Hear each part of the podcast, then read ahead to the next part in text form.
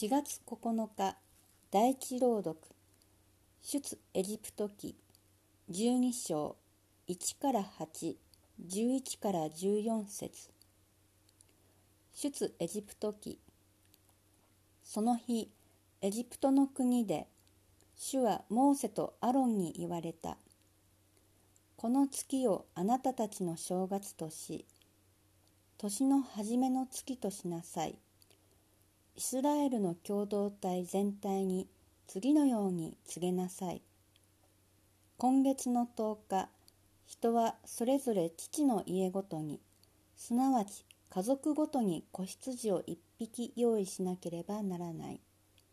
もし家族が少人数で子羊1匹を食べきれない場合には、隣の家族と共に人数に見合うものを用意し、めいめいの食べる量に見合う子羊を選ばねばならない。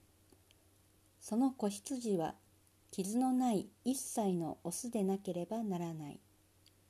用意するのは羊でもヤギでもよい。それはこの月の14日まで取り分けておき、イスラエルの共同体の改宗が皆で夕暮れにそれをほふり、その血を取って子羊を食べる家の入り口の2本の柱と鴨居に塗る。そしてその夜、肉を火で焼いて食べる。また、工房を入れないパンを苦菜を添えて食べる。それを食べるときは、腰帯を締め、靴を履き、杖を手にし、急いで食べる。これが主の杉越である。その夜、私はエジプトの国を巡り、人であれ、家畜であれ、エジプトの国のすべての遺語を打つ。また、エジプトのすべての神々に裁きを行う。私は主である。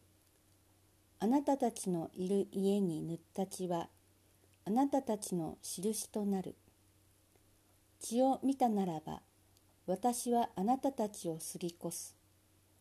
私がエジプトの国を打つ時滅ぼす者の災いはあなたたちに及ばない。この日はあなたたちにとって記念すべき日となる。あなたたちはこの日を主の祭りとして祝い世々にわたって守るべき普遍の定めとして祝わねばならない。4月9日第2朗読。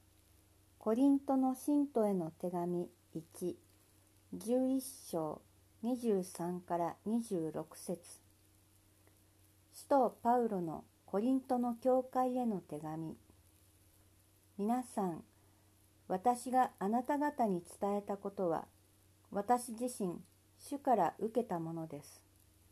すなわち、主イエスは引き渡される夜、パンを取り、感謝の祈りを捧げてそれを裂き、これはあなた方のための私の体である。私の記念としてこのように行いなさい。と言われました。また、食事の後で、杯も同じようにして、この杯は私の血によって建てられる新しい契約である。飲むたびに私の記念としてこのように行いなさい。と言われました。だからあなた方はこのパンを食べ、この杯を飲むごとに、主が来られる時まで、主の死を告げ知らせるのです。